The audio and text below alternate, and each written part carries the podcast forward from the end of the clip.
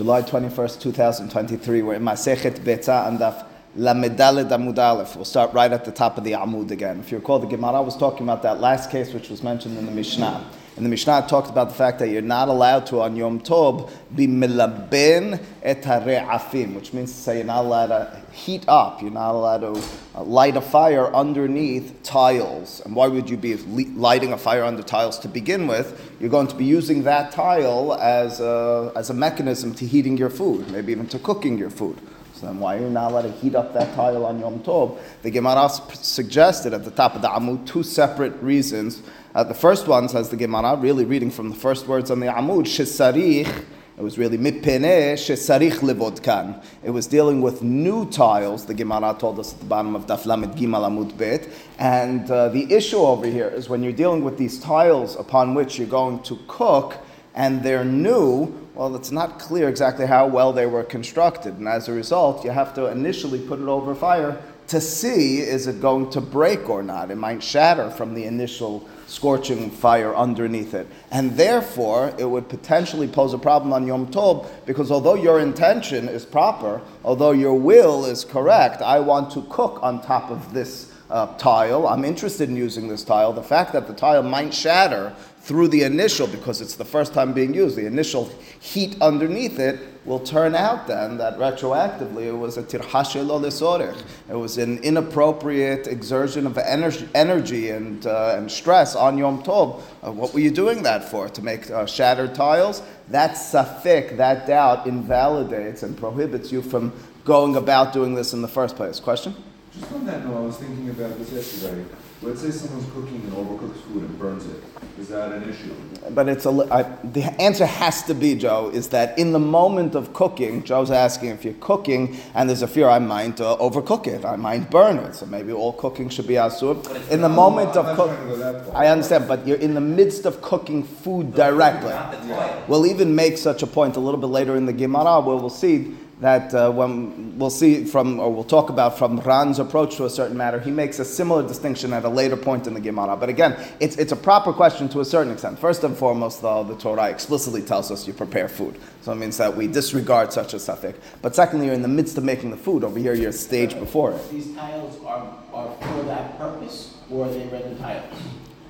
I imagine that for that purpose. I imagine, listen, ultimately speaking, on Yom Tov, it wouldn't per se matter, assuming that you're going to use it for some other purpose. In other words, you're not finishing the utensil per se, which will be the next issue in the Gemara, but you got what other thing would you use it for? I don't know. No, to tiles, no, no, no. That you wouldn't be able to do because then you fit. Why are you putting fire underneath it? Right. No, I'm saying repurposing it for. I don't. Does it? Would it make a difference? In other words, uh, Jeffrey's asking, are these tiles that you bought in the store, they're cooking tiles or they're tiles for the floor or for the walls and you're repurposing them for eating? I don't know if it would matter. Ultimately speaking, if you're using it for food, I imagine it would be, you know, technically speaking, okay, provided you didn't have this sort of issue. It says the Gemara ve'amrela, there's an alternative version or a suggestion with regards to what the problem of libun re'afim, again, heating up the tiles is. Mipeneshet sarich, I think yesterday I read it lehosman, I think today you should read it as lehaseman.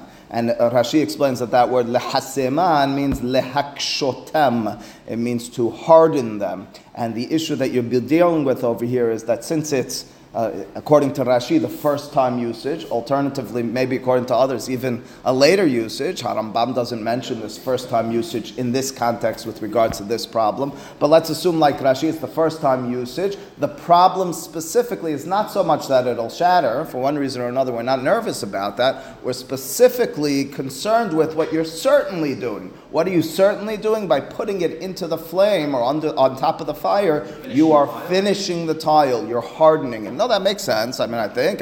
Imagine tile, which so is made out of. everything, no problem. Possibly. Rashi certainly says Hesek Rishon. So according to Rashi, this is only, uh, in other words, whereas the Gemara said Afim Hadashim on the bottom of Daf Lamed Gimel Amud Bet, that's going on both of these suggestions. The fact that Harambam leads it out, as do other of the uh, Rishonim, makes us understand that maybe with regards to tiles, even later usages would could be problematic because you're still hardening it along the way. All right, so those are the two suggestions. First suggestion, again, because of a potential tirhashe lola sorich. Second suggestion, the Gemara, because of makebe patish, right? You're finishing the item. Says the Gemara, it will appear for the first several lines over here like we're going completely off track, but the Gemara will then bring it back into our issue. The Gemara brings us for a few moments into a conversation about what's called terefot. I think we're somewhat familiar with the word terefot. I grew up, the question always was, is it kosher or is it treif? That's the way my mother said it. Treif meant not kosher in my house, so that's, I imagine she got from her father. Imagine in Eastern Europe, that's the way they refer to it. Taref specifically refers to, though, animals that were not dairy. I mean, you have not dairy, non-kosher food, dairy, non-kosher food as well. But taref means an animal which, even though it was slaughtered in a kosher fashion, it had within it a certain blemish, a certain ailment or illness, which would have meant that it would die even irrespective of your slaughtering it. The fact that it would have died, call it unhealthy animal, makes it tarif, makes it an, uh, uh, um, incapable of, of eating from, makes it not kosher.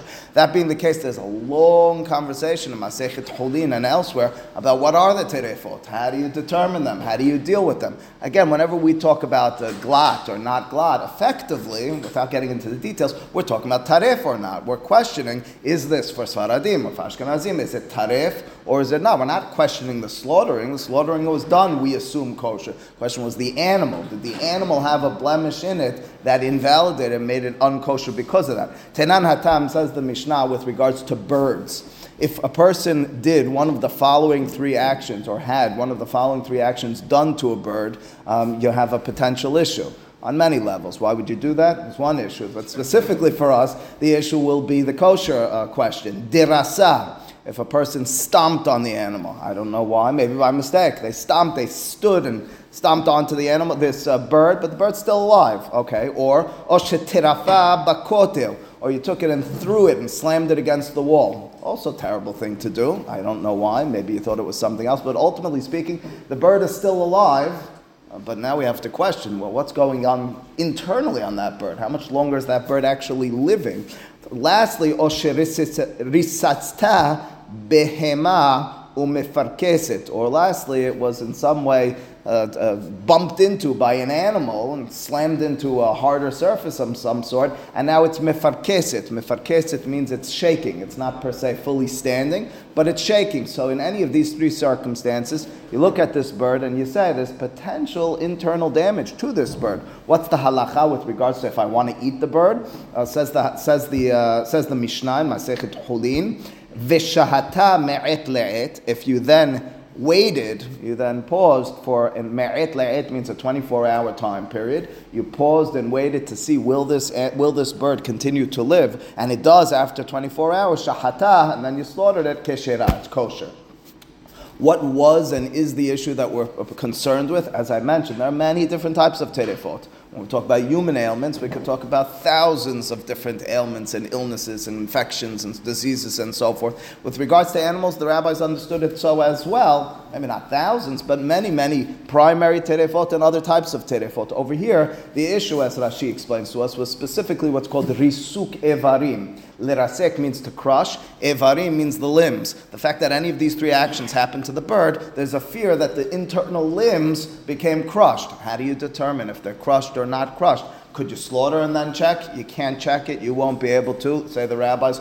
Many you can. This one you won't be able to see with our eyes whether it has crushed limbs, but they look like they're intact. Uh, you're not able to determine that. How is the one way to determine whether it has risuke varim? You wait 24 hours. If it's still alive, you can slaughter it without a question. That's the first statement Even here if- in the Mishnah. Stand and now it's sitting, it's still alive the next day, I can slaughter it. Chalas. You did one of these terrible things to it, it happened to it, it doesn't look healthy, whatever, it's alive 24 hours later, slaughter it quickly, it's kosher.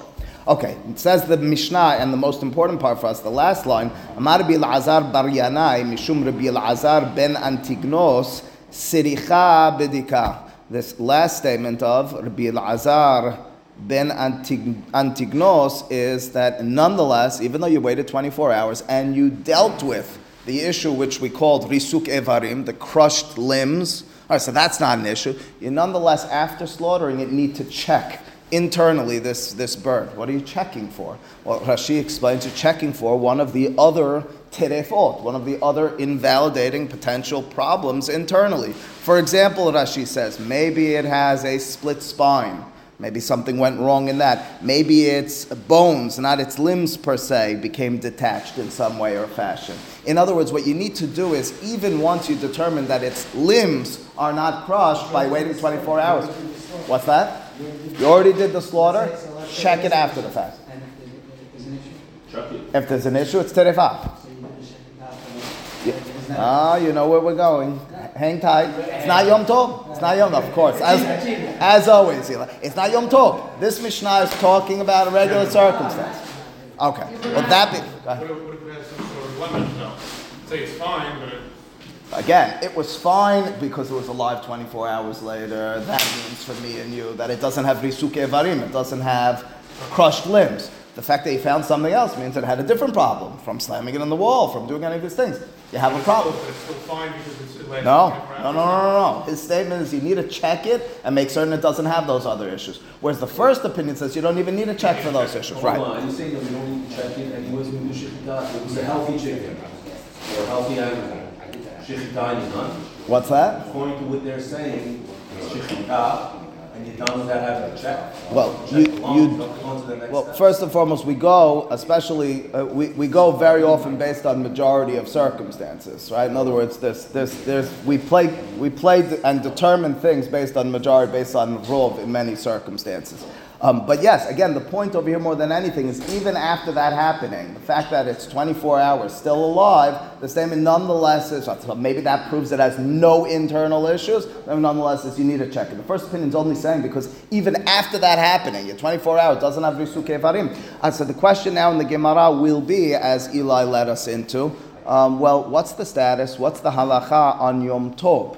Um, so I'm dealing with such an animal and, uh, and understand the circumstance. I had the animal and I slaughtered it because I waited 24 hours, but I haven't yet checked it. I'm going to check it afterwards. If I check it afterwards and I now find one of those internal problems, it was not kosher. I in turn would have a problem of slaughtering, quote, for no reason on Yom Tov. Am I allowed to go ahead and slaughter this animal on Yom Tov? So now, Jesse might ask, in general on Yom Tov, how am I able to slaughter any animal? I'm going to check the animal afterwards. Am I not? We go based on majority in, in other cases. We say the reason it's permitted, which to a certain extent was the answer to earlier as well with cooking on Yom Tov. Cooking on Yom Tov. Majority of cases, I mean, again, I don't know that you need to go this far. Majority of cases, you're not going to overcook it. You know, I assume, as in my house. Um, but I think, um, I, you know, I think my in-laws are coming Shabbat. I don't know if it's the same day. But anyway, but um, the statement nonetheless is, um, is, is in general you go based on majority. Over here, well, once I had an issue of this risuke varim, I watched it for 24 hours. It's still alive, but I know I need to check it afterwards because it's still a potential issue. Says this rabbi at the end of the Mishnah, am I allowed to slaughter with that suffix in mind, with that doubt in mind on Yom Tov? Now realize that will bring us back to our previous conversation. Remember our previous conversation? The first opinion at the top of the Amud was that you're going to need to check this tile after the fire's under it to see if it got shattered or not, to see if it got cracked from the heat. And the opinion in turn was it's asur to light the fire under it. Wouldn't that be parallel to this case? Shouldn't we say it's the same over here? Says the Are Gemara. you allowed to feed a dog?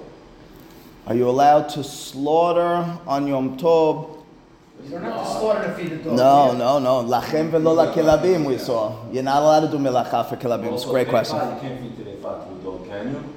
You cannot. No, of course. La kelef tashtichum. That's exactly what Well, you what you do with There Yeah. was an opinion that you're allowed, Rabbi Akiva. Uh, agreed. Halacha lachem velo lakilabim. Said the Gemara over I here. gotta believe that a guy that's whipping birds against the wall is not really too concerned with halakha at that point. Maybe it was his child. Maybe it was his deranged cousin. My dad farms, you're thinking this, I can't remember, let's go back to those days. That is that is so. It still doesn't. So you're saying what? So the guy got all nervous and he did it as a result. That's what You you're. ran over with your car, who knows? Rabbi, About it. And I were discussing it specifically that I did the action or I saw the action being done to the animal, not I found an animal in the field and it could be have an issue, right? In other words, when am I going to have this specific concern of waiting 24 hours? No. If I see this wounded bird in the field, No, no, no, no. No, I know. I did an action to the bird in my Correct. house. Correct. Correct. Says the Gemara, Ba'amine, what's six lines from the top? Ba'amine Rabbi Yirmiyah Rabbi Zera, Mahu leshahatah beyom tov. What is the halacha with regards to, as we mentioned, slaughtering this animal, this bird specifically, on Yom Tov? Mi mehazkinan re'uta beyom tov or lo? Are we mehazek? We've addressed this word many times in Gemara. Hazaka means I have a good reason to assume. Halachically, legally speaking, I can make an assumption. That's what the word hazaka means. Very often it'll be determined based on scientific reality, sometimes based on psychological reality. Uh, you might be familiar with different famous hazakas where certain, halachically speaking, that this is the case because we have this information, because of your actions in the past. So the question is, min hazkinan, do we determine, according to halacha, re'uta biyom tov? Do we assume that there's a problem, milashon ra re'uta, that there's an invalidating feature in this animal? Or not? Do I assume that I can slaughter it? It has been around alive 24 hours. I'll determine it afterwards. Or alternatively, do I say, it's a little bit more dangerous over here because keep in mind, I have an obligation to check it afterwards. I have an obligation because I have a specific fear beforehand. Amar le, the response in turn of Rabbi Zera to Rabbi Yirmiyah, who was questioning this. Rabbi Yirmiyah said, What's the halacha? Amar le tanina. He says, We have a Mishnah. Rabbi, colleague, don't you know there's a Mishnah? Uh, the Mishnah told us that you're not allowed to light that fire, to heat up the tiles on Yom Tov. Vehavinanba. And they addressed this issue in the Midrash. Maika Avid, if you recall, the question was, What are you doing? What's the issue with regards to heating up those tiles, putting a fire underneath them on Yom Tov?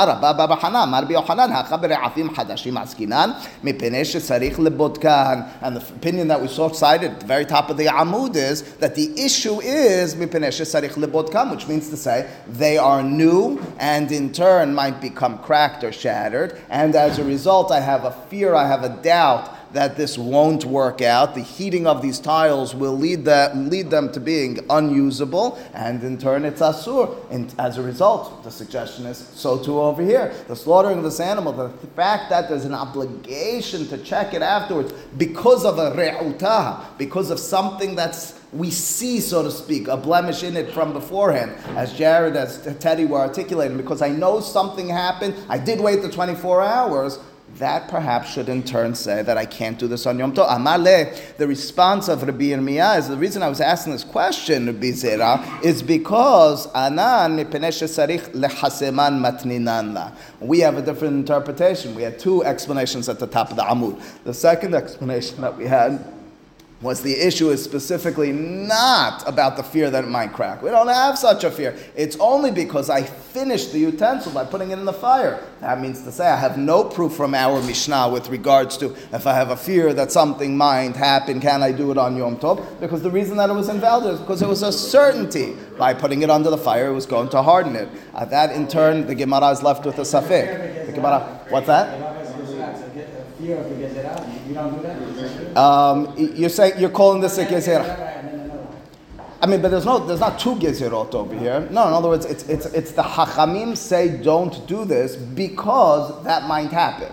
The second thing was not assumed in a banan. The second thing is this problem in and of itself. So as a result, it'll emerge that I was doing something for no reason. And so it means that the Gemara has no conclusion on this, right? Because we had two opinions at the top of the Amud. You can't Two, compare them because the Hasaman was talking about. Hasaman has nothing to do with this. Do with ha- He couldn't care. It's- it's Makem. That's right. That's right. Le, le, le Haseman is direct, certain. Makeb patish, uh, levodkan would have been a pro- proof. But go ahead. Sorry, when they're making the tile, they're probably finishing it off by heat. They don't want it to crack either the first time you use it. Of course. Oh, it's not about whether I want it or not. I understand. I'm saying is when they're using it for the first time, the intention of the manufacturer is that it's complete when they're giving it to you. A hundred percent. But ultimately speaking, apparently, and we'll see this in a few moments with regards to ovens and double stoves and things of that sort as well, it always worked that way. The first time you were actually going to use it, even though you bought it from the manufacturer as such, I have to imagine, but I'm not certain, I'll make this up, that they manufacture on purpose that way. In other words, you sold it, maybe you were able to, the fact that, I'm, I'm making this up, you were the commercial retailer of this or the manufacturer,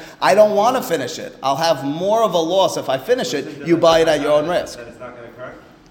What I'm saying is, no, clearly in the Gemara it's not, because uh, it must have been that it was sold in a way that there wasn't that hazakah. This way you saved a little bit of money, and I made a little bit of money. Me Or as the seller. With a 50-50 chance that it might No, crack. 50-50. Wh- Whatever the percentage was. 100%. Right, That's the thing. right. Problem is with. I- you- I, I hear you 100% in terms of why would they do it that way, and I would imagine as a result that it was more expensive to buy the already burnt one-time thing, but so it was. Okay, says the Gemara onward, Tanya. Uh, we have a beraita, and this beraita as well, although it'll be in the context of melechet bishul on Shabbat, won't seem directly relevant to what we've been addressing, but it'll take a few moments for the Gemara to bring us back to our initial conversation, top of the Amud. So this beraita again is in the context of Shabbat and the melachot of hav'ara and bishul. Hav'ara is burning, is lighting a fire, and bishul, of course, is cooking. Tanya, ehad mevi et ha'ur,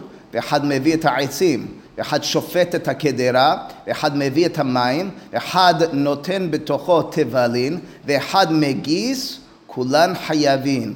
The statement in this beraita is if collectively we decide, purposefully, uh, we're going to violate Shabbat. Why would we do so? Ma ba'arif. Uh, the same reason that someone was uh, throwing uh, birds against the wall. Yeah, right? So we decided we're going to violate Shabbat. And what do we want to do? We want to make food, or we want to make stew, or soup, or something of that sort. And uh, we delegate jobs. So this, uh, one person is going to be in turn, says the Beraita, if someone did the following. One person brought the starter of the fire. That will, it'll emerge in a moment or two. It's a gahelet, right? It's a, uh, it's a coal. Another person brings wood in order to continue the call, in order to really get it uh, lit properly.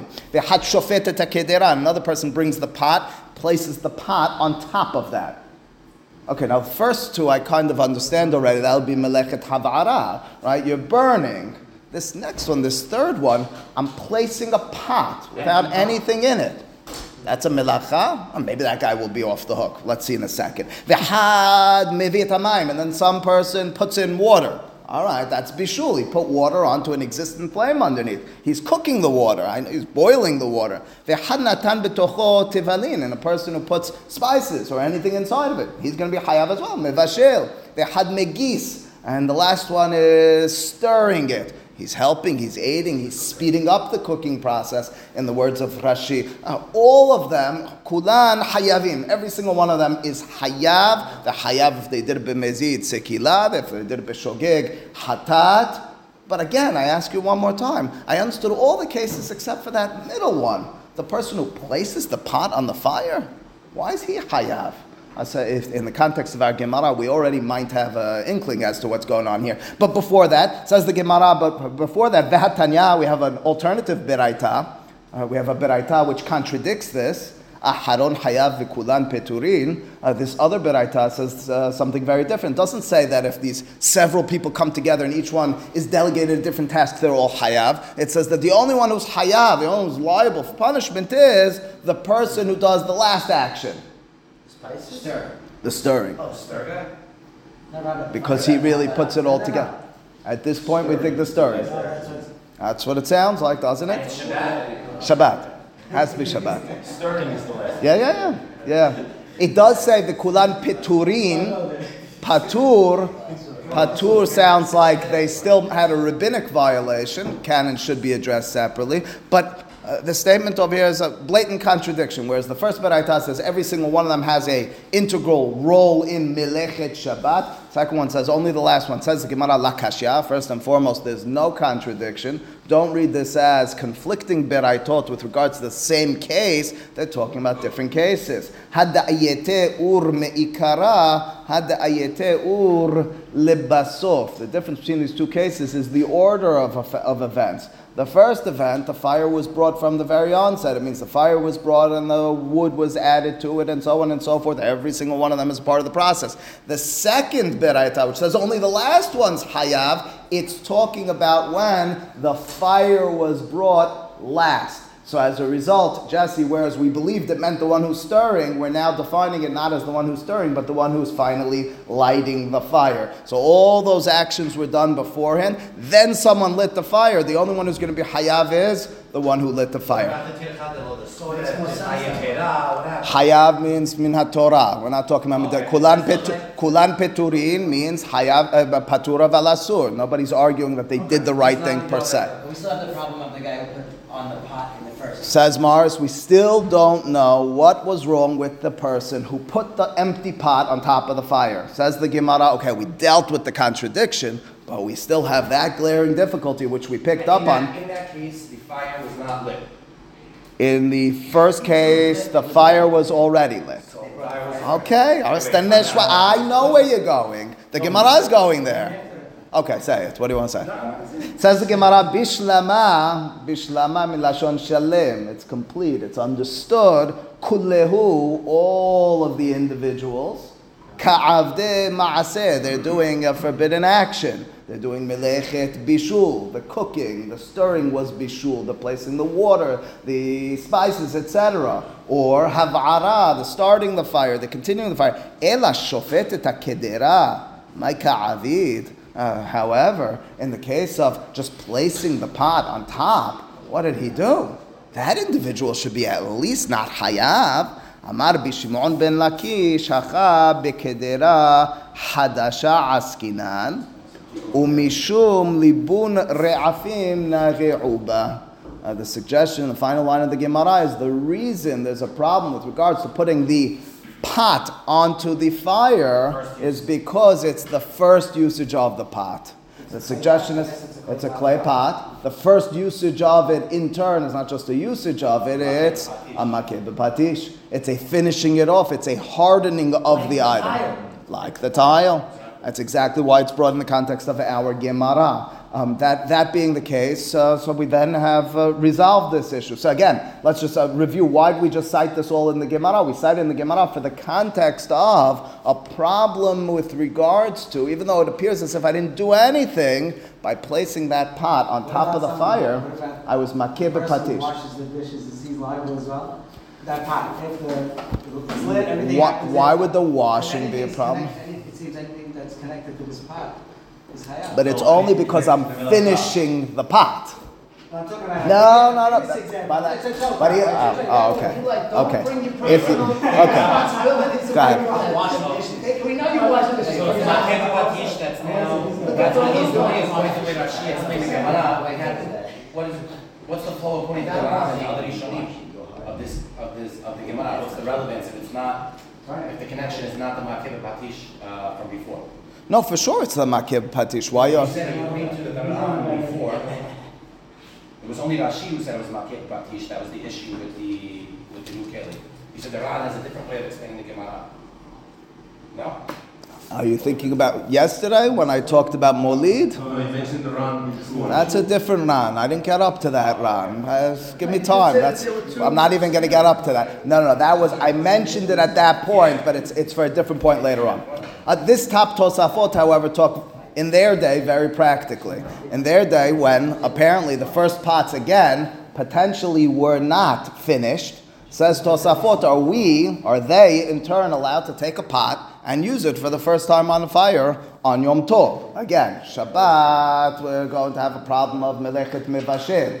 We're going to have all sorts of on Yom Tov. Would you, for the first time, be able to? Again, in today's day and age, we're not using these sorts of pots any longer. But in their day, when you're still using earthenware to the extent that from the first usage, the Gemara is telling us you harden it. Says Tosafot at the top left-hand corner, "Hacha b'kedera hadasha askinan umishum libun re'afim and we're addressing in turn the issue of libun re'afim, parallel to our Mishnah. Absolutely. V'yesh nizharim. Why are you asking that question? Because of the Rashi? No, because when it says Kulan Hayavim in the Daraita, Yeah. and we're saying that the one who put the pot on the fire is Maker Batish. Makevatish Hayav. There's a. De- I thought I gave you too much credit here. It's just yeah, you've been away. You would have had the credit otherwise. Rashi, Rashi, in, in the medium lines, Rashi, the last of the me- you know, there's the narrow, then medium, and then uh, the fullest, uh, the, the the medium lines. Rashi on the right hand side says mishum libun nacheuba. That's right. Says Rashi mishum hach gezera gufa. That word gezerah is very strange in Rashi, and all the Aharonim question it. It's not a gezerah. We're talking about nisum and Torah, makeb patish. That's what I thought. But anyway, Tosafot top left hand corner says mishum libun re'afim nacheuba v'yesh. As a result, there are those who are careful, they make certain not to, on Yom Tov, use for the first time a kedera, their first time usage of a pot. Why so? Again, because of a makir patish of libun re'afim of chizuk of uh, isur. What's that? What do you mean they're careful? They're careful means they hold it's not allowed. Says Tosafot, however, it is allowed. Says similar. We're going to talk about that later on. It's an explicit Mishnah. Says says Tosafot velohi. However, Jesse, hang tight. Velohi, it's not so. Dehacha b'kedera rekanit. דאז שייך kodem רעפים ששופטה קודם שמביא המים. אבל כשמבשלים במאכל, לא שייך בה libun re'afim. Tosafot, scientifically, it appears, are being mehalek. They're being mehalek on a scientific level. The suggestion of Tosafot is when we read in the Beraita that the person was shofet at a kedera, it was an empty kedera. When we talked about libun re'afim in the Mishnah and the Gemara, we were talking about there was nothing in it or on it. There, you harden it by placing the fire under or on top of it. That's, that's in contrast. Patish. That's a makeh patish. That's in contrast to when I on Yom Tov, if I were to determine, I'm using my earthen earthenware, my clay pot, and I'm putting the food in it in order to cook it on Yom Tov, in such a circumstance, Tosafot suggests it appears because the food is inside of it, you're not hardening it at the same time. The way you harden it is when it's empty and doesn't have the liquid in it or on it, and as a result, it becomes hardened. Suggests Tosafot that's in contrast to what they would be doing or potentially wanting. But it's not even. Tos, I don't think that. No, no, no, no. Tosafot's not arguing it happened. It's a nice suggestion, but Tosafot is suggesting. Look at look at the words. Unless I'm reading them wrong, it says lo shayach bah libun re'afim. It's not a kavana issue. You're you're, you're doing a melacha legufa. He's a scientific. So can you use the tile if you put food on the tile, a new tile, and then put it on the fire? Um, if you were to, you're saying put the food directly onto the tile and then turn onto the fire, that would be mutar. Our Mishnah, according to Tosafot, our Mishnah is not such a circumstance. Our Mishnah is specifically when the food is not on it. It should be noted, just one second, Rosh, Rosh in his commentary to the Gemara and his Pesakim in the back of the Gemara disagrees with Tosafot. It sounds like a scientific disagreement. His understanding is even when there is moisture in it, it still gets hardened, and as a result, you'd have a problem. Makeh patish. Baruch Adonai le'olam. Amen ve'amen.